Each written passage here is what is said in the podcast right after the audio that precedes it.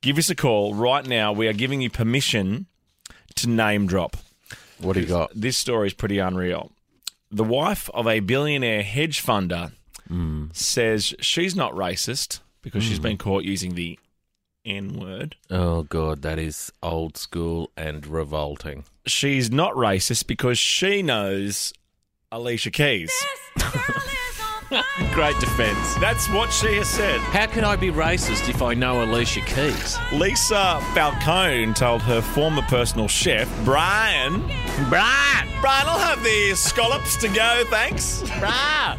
That she wasn't racist after using the M word in reference to his girlfriend. oh no, no, no. So Brian is Brian the chef? Brian is the chef, Villanueva? Brian Villanueva?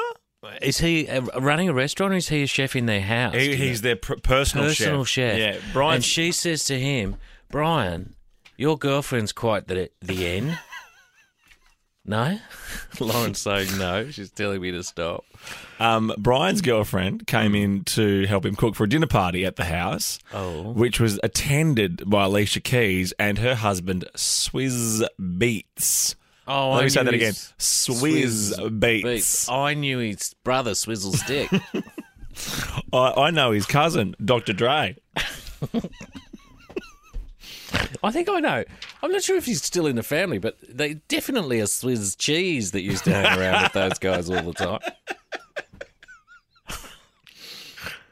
The next morning, Lisa commented on how articulate Brian's girlfriend was. Like she was Oh, no. surprised. Oh, Brian, your girlfriend can speak. Your girlfriend speaks very well. She seems educated. I would describe her as a chocolate covered marshmallow.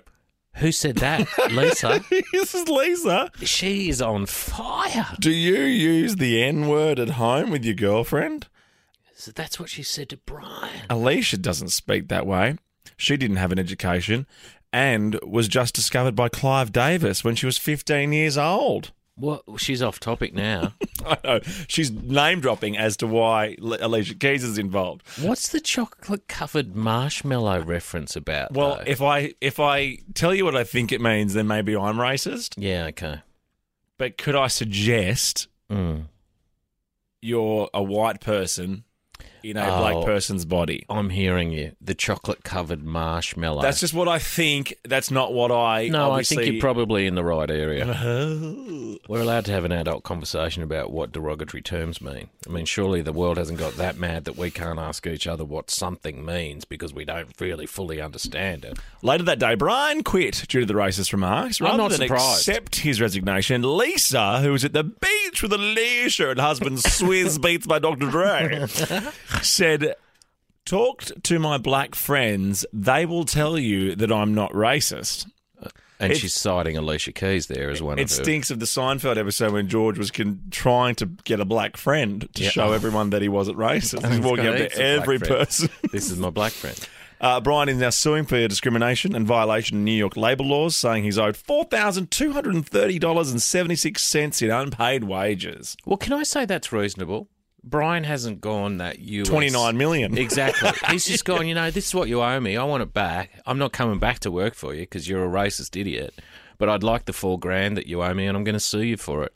What was the bloke last week that was told to tone down the gay? And Tone- he was 29 million. 29 million? Police officer told to tone down the gay. Um, all right, Jamie, we're giving you permission here. You're allowed to name drop go. Hello. I Hi. was working with um with JT Justin Timberlake. Oh, what were you doing with him? Yeah. Um, so my dad's a sound recordist, and I was studying audio engineering at the time. So Yeah. went along with him for a day's work, and uh, yeah, we were interviewing JT for his Trolls promotional tour.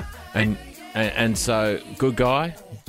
Great guy. He actually uh, left his Starbucks in the room as he was leaving, and I was like, "Mate, you'll need this," and he was very happy for me to give that to him. Oh, Yeah. right. That's a real cracking anecdote, that one. Yeah, no, tell all your mates that one.